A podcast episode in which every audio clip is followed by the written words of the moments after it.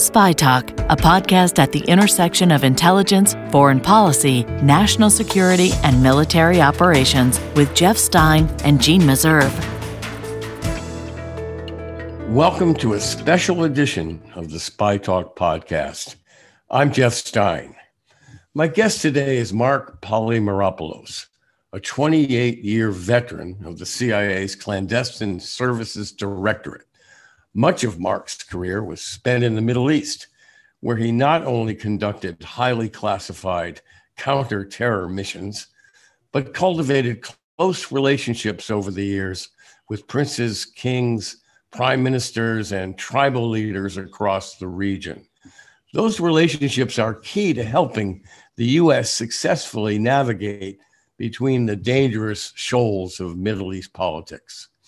Alas, he says, the CIA no longer prizes such regional expertise and experience, opting instead for developing generalists among its spy corps, skilled operators who can be and are being constantly shifted among regions. One year is a tour in the Middle East, two years later, it's China, Africa, or Latin America.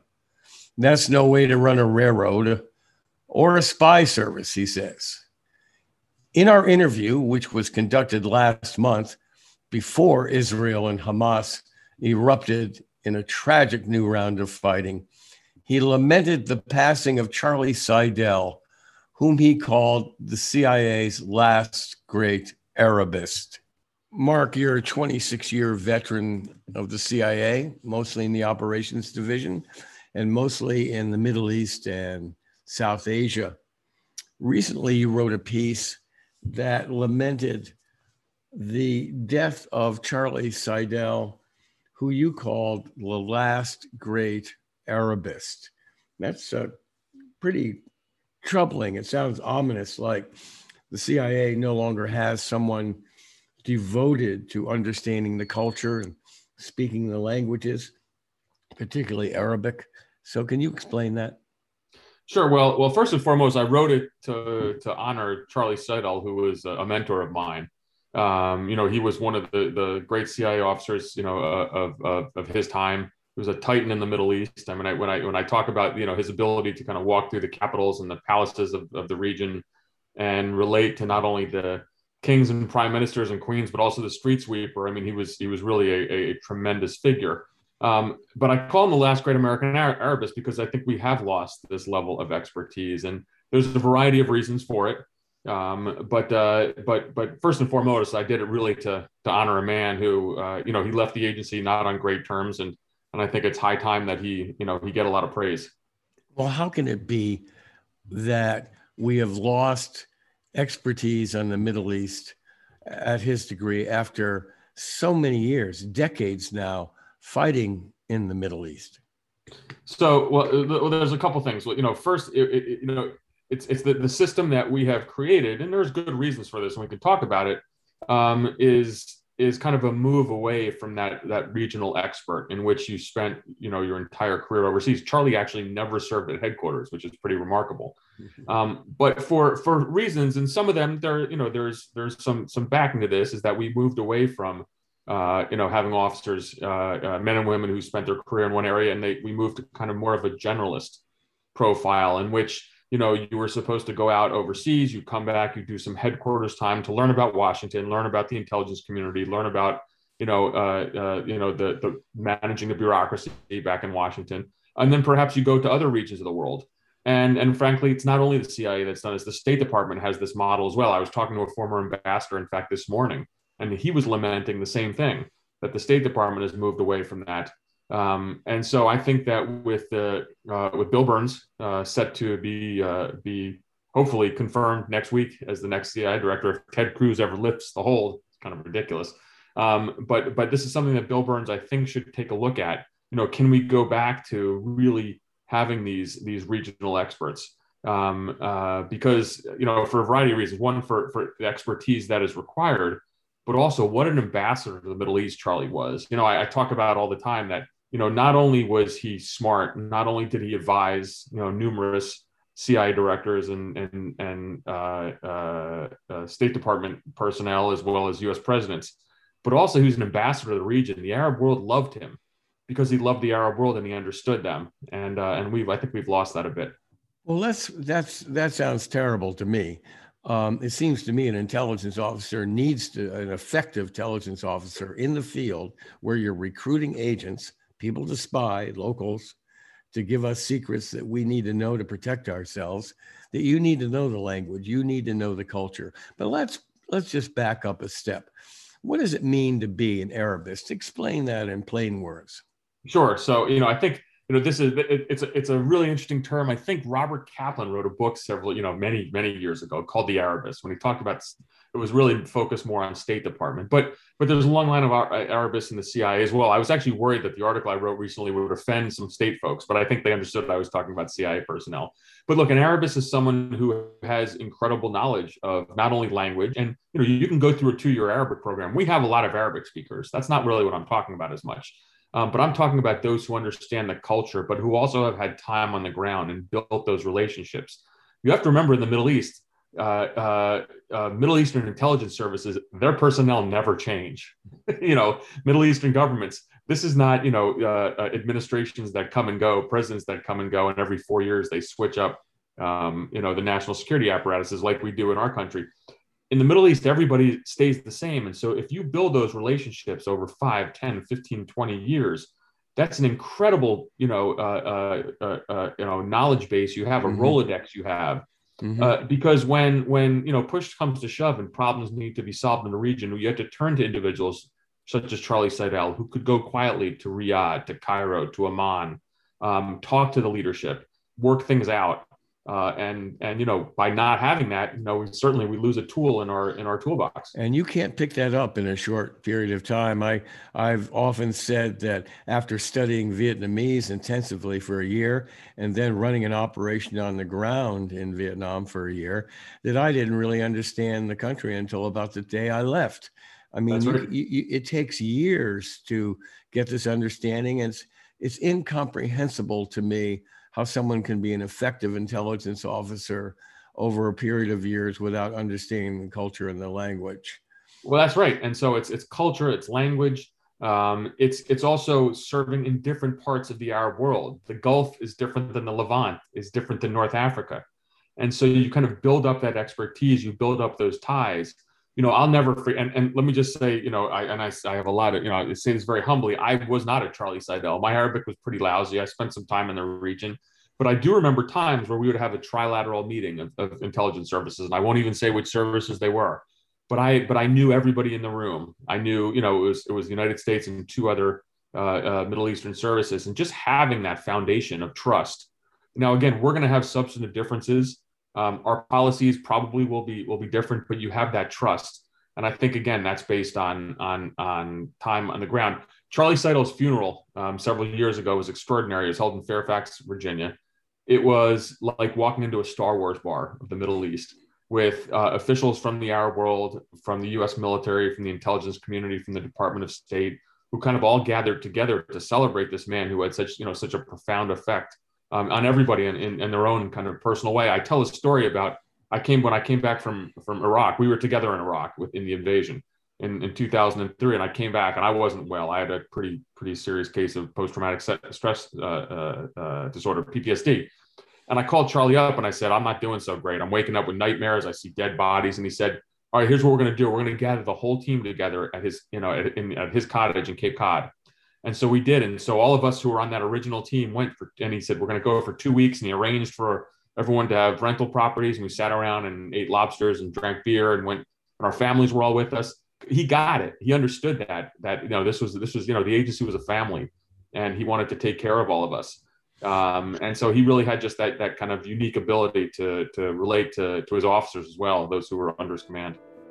I'm talking with Marc Polymeropoulos, a 28-year veteran of the CIA's clandestine services directorate, much of it spent in the Middle East.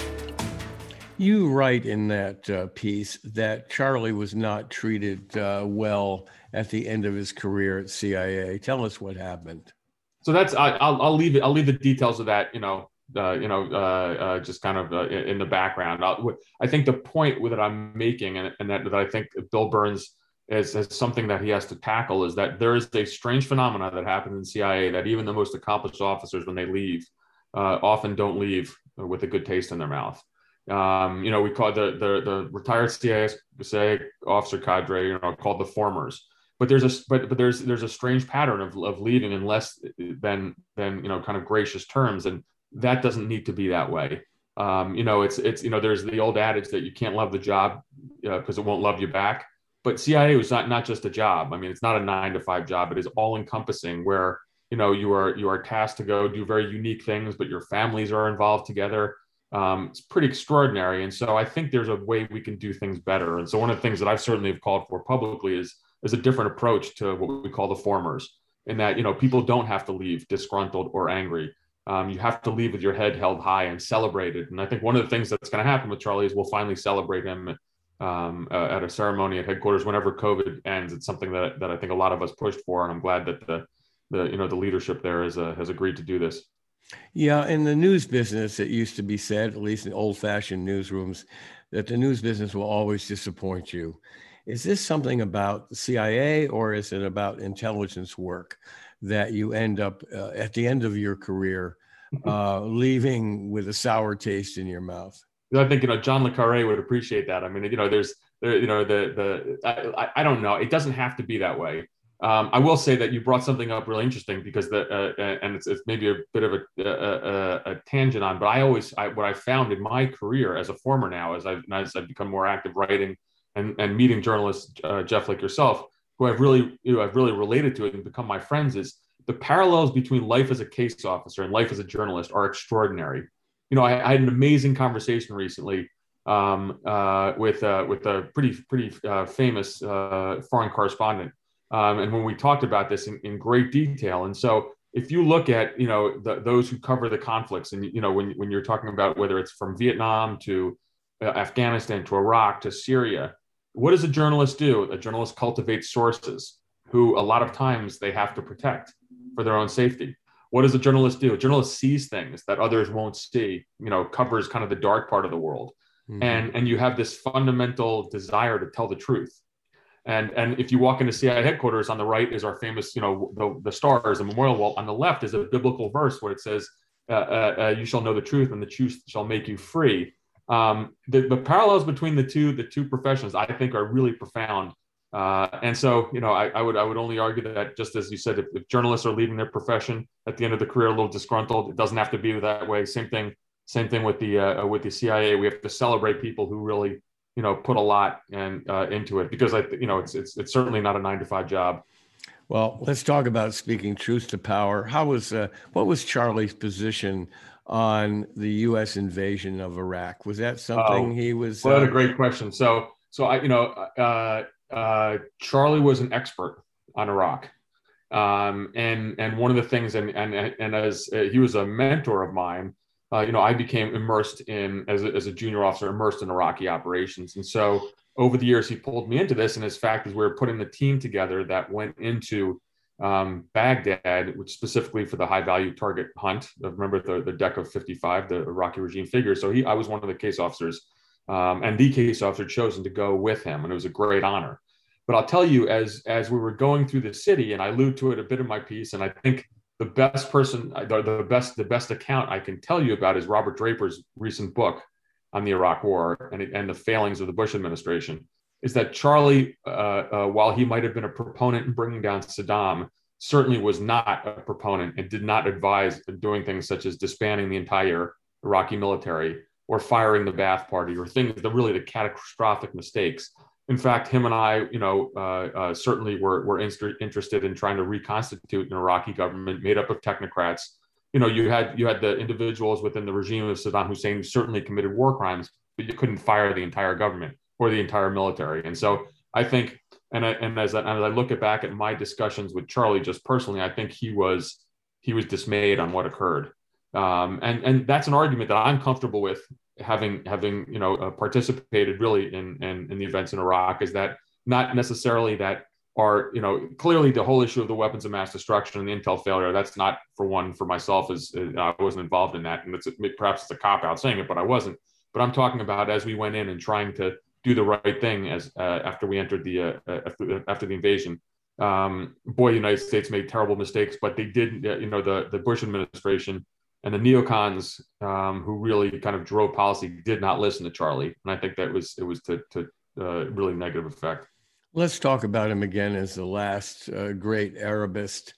Um, you can't bake up instant Arabists. So uh, even though we will, we both grant that there's a need for CIA generalists in the field, somebody who can take his skills from the Middle East to, to Latin America or or wherever. Right. Uh, well, first of all, do you think this uh, problem has infected also? Uh, the East Asia division uh, used to be full of China many years ago. It was full of China experts, Vietnam experts, people who had lived in uh, lived in the region, worked on the region for years and years and years. Uh, they seem to be gone now. So this is across the board, not just in the Middle East, but in uh, other regions where we just aren't developing or uh, giving license to people to pursue a career in that specialty of the of that region.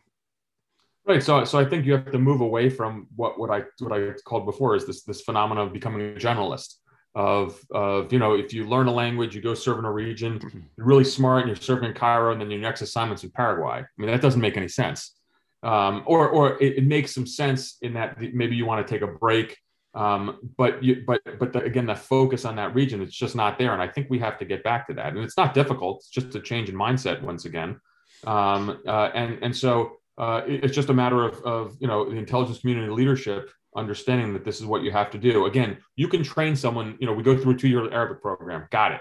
That and so I you can put a lot of officers you know who have who have you know very functional Arabic on the ground, but again, it's not it's not having 10, 15 years in the region in multiple countries and multiple different parts of, uh, of the Arab world. So to me, this is not a terribly difficult fix. It's just going to take uh, you know take a different mindset and and you know there's there's a theory that that a lot of people subscribe to that you have to come back to headquarters for a substantial amount of time to become this kind of all-encompassing you know uh, uh intelligence officer. Um, perhaps you don't need to do that for everybody. You know, again, Charlie never served a day in Washington, and so uh, sure, maybe you come home for a tour or two, but certainly, but you know, you don't have to spend half your career uh, overseas and half in, in Washington. When you sign up for kind of the Secret Service, silent service, the agency, you know, I think a lot of people do so hoping they're going to spend the next 20 years living in a region. Um, I have a feeling. I'm sorry, go ahead. Yeah, go ahead. Go ahead. I have a feeling that Bill Burns will be sympathetic to this argument. Uh, but will there be will there be institutional resistance to this idea of encouraging specialization again? Jeff, there's institutional resistance when they want to change the the you know the the type of food at the cafeteria.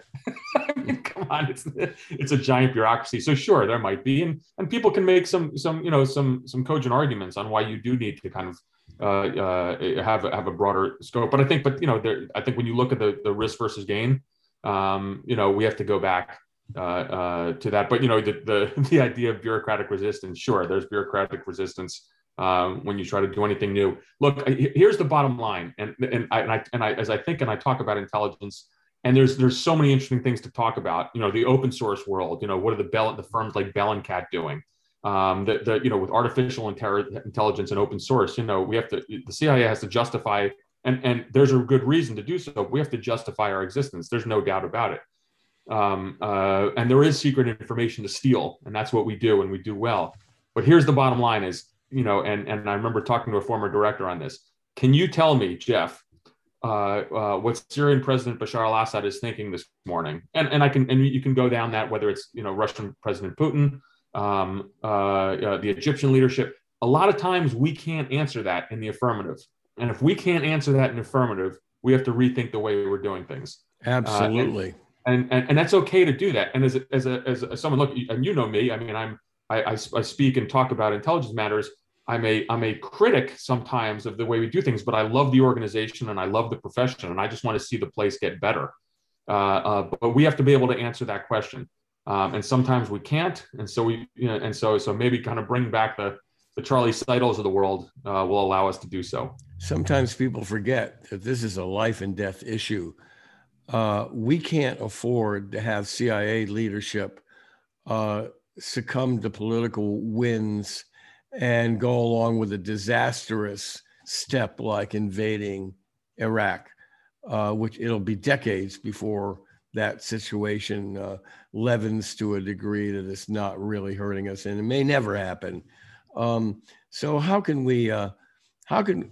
Is there a way that we can feel confident about the CIA uh, holding firm on its intelligence? There were a lot of people who who uh, were opposed to the invasion of Iraq at CIA, and yet CIA went along with that.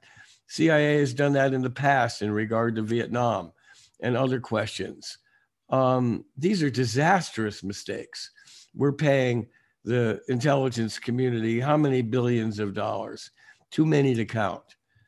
Uh, to get this stuff right and to keep our political leaders on, on a short leash. So What's the outlook for you in terms of a revitalized CIA really being able to tell it straight to the president and others in these administrations? Oh, so, so I actually, I actually do have a positive outlook. So, and, and, I'll tell you that the CIA has made mistakes, and the CIA also has had tremendous successes that we don't hear about. And I know that's that's you know that's that's easy to say, but as as someone who's you know, if you come to my house and you go down to my basement and you see all the kind of the, the you know the, the stuff on the wall of front page articles in the new york times. These are operations that i ran that i can't talk about. So um, when i say trust me you know that's i just but but look you make a good point. We have to learn from our errors. And and you know the the uh, uh, and and it's i'm not going to just kind of blame it on the analyst about the analytic call of, of wmd because it certainly was a collection issue as well. Um, but but we have learned from that. And, and and I'll tell you that I was I had not retired yet um, I was still in my seat as I was the acting operations chief, first the deputy and the acting operations chief over Europe and Eurasia, as just as the Trump administration uh, uh, took power. And so I saw the drafting and the fights, and, and of course the political fights over the intelligence community assessment on Russian interference. And I'll tell you, Jeff, that that document was the, the gold standard of analysis. Um, and and you know and and the CIA stood really firm even in the face of really strong attacks by the Trump administration against it. So I think we've come a long way, you know, where there's it, it, because we can't be wrong on, on something that important. We shouldn't have been wrong on Iraq WMD. You know, we learned from it. There are a lot of you know uh, reforms that are put in place. The CIA is going to get some calls wrong. That's just the nature of the business. Um, but I, but I, you know, if if you want to go kind of to the next big analytic call, which was Russian interference, the CIA nailed it uh, no doubt about it. And they stood by it. And and and and Gina Haspel, who I who obviously I you know I have some I, I you know her, her and I have not always seen eye to eye on certain things, um, but she I, I, I really credit her for standing firm um, uh, in the face of really strong attacks uh, against the intelligence community from the from the Trump administration. So you know we we're going to learn, we're going to make mistakes, we're going to learn.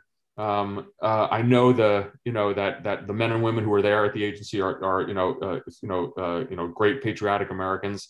Um, I will tell you, and maybe just to close this segment, you know, after 9 and, and so I you know I focused on on the, on the Middle East, but really one of my specialties was on counterterrorism, and I'll tell you, after September 11th, there was a, a palpable feeling, uh, especially amongst counterterrorism personnel, that we had failed.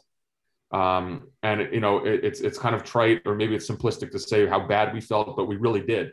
Uh, you know, th- there certainly were warnings about Osama bin Laden, but the idea that we did not stop that attack was was taken personally uh, by everyone, and, and and these are good people there, and so you know, uh, you just kind of you, you kind of you know you you reform, you you you kind of pull up your bootstraps and, and you, you go back at it. But I'm feeling you know much better now in terms of just on our processes, um, certainly than I did in the Iraq WMD uh, you know, fiasco. While we're on that subject, um, do you think that uh, the uh, most potent terrorist groups around now, ISIS and its affiliates and so on, have the ability to mount a 911 uh, style attack again uh, on this country?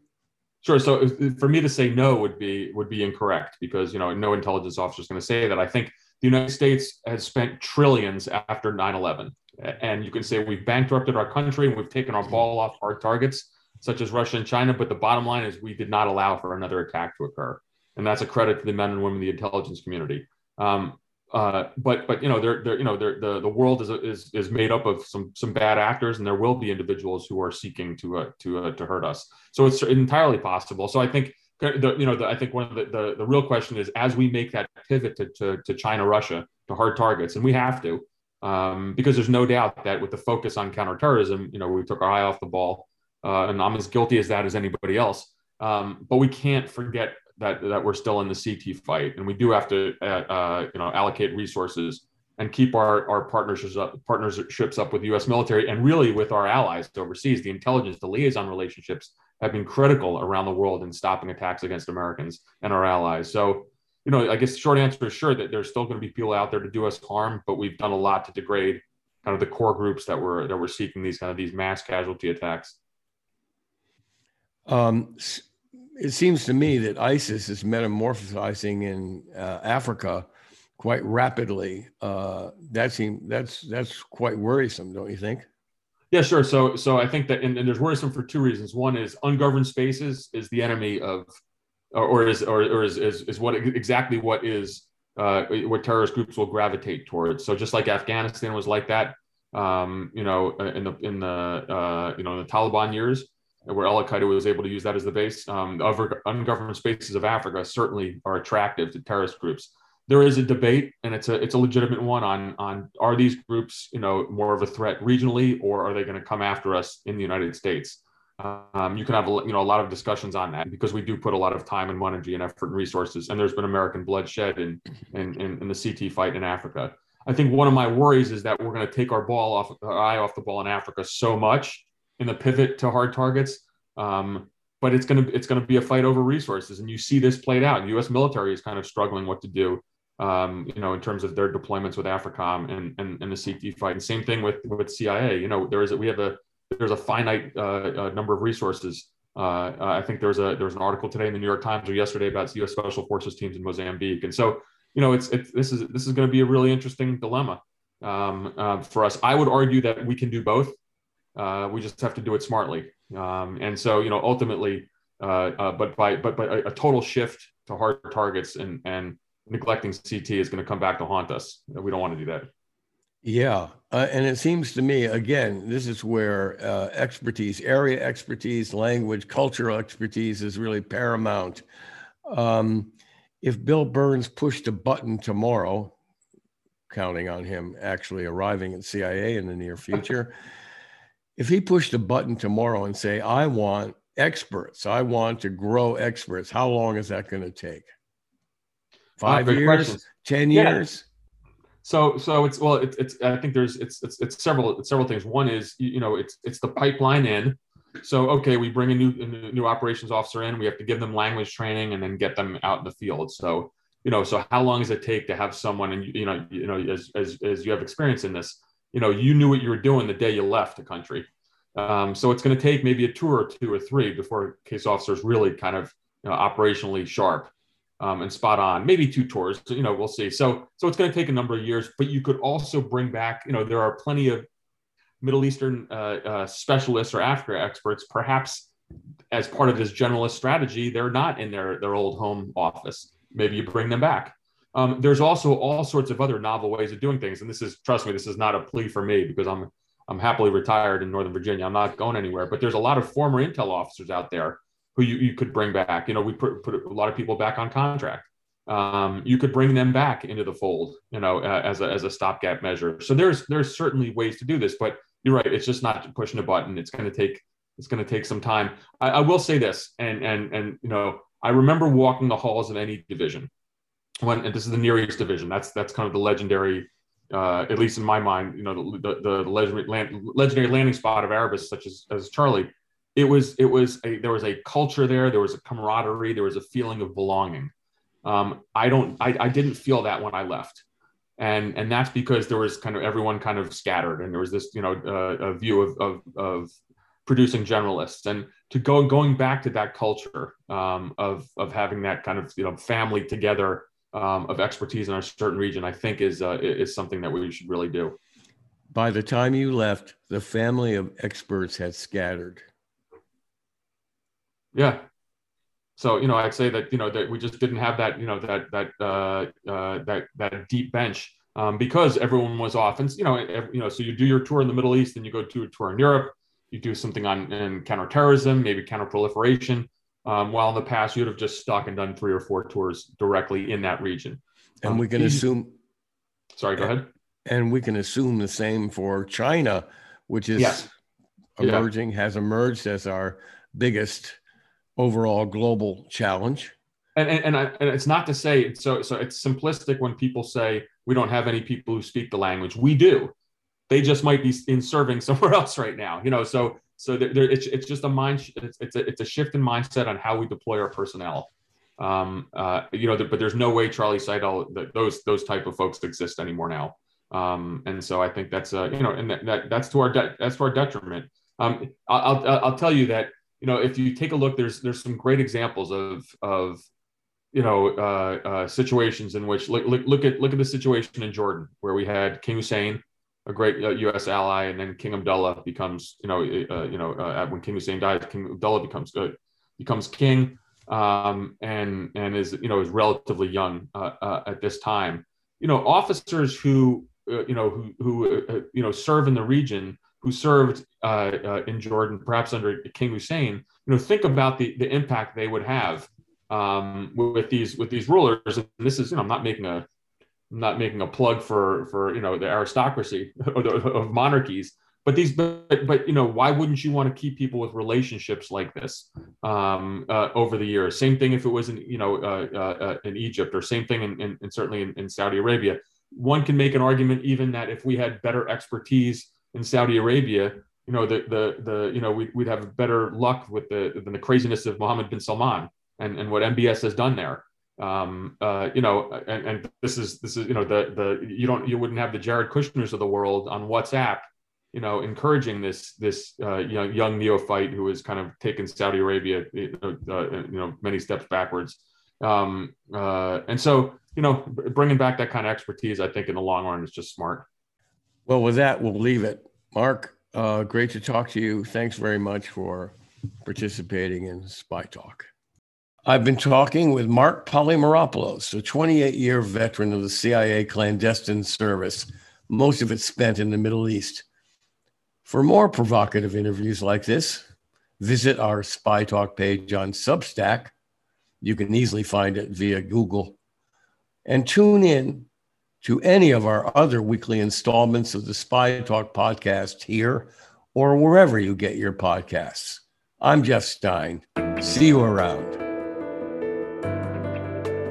For more original reporting and insights like this, subscribe to spytalk.co on Substack and follow us on Twitter at talk underscore spy.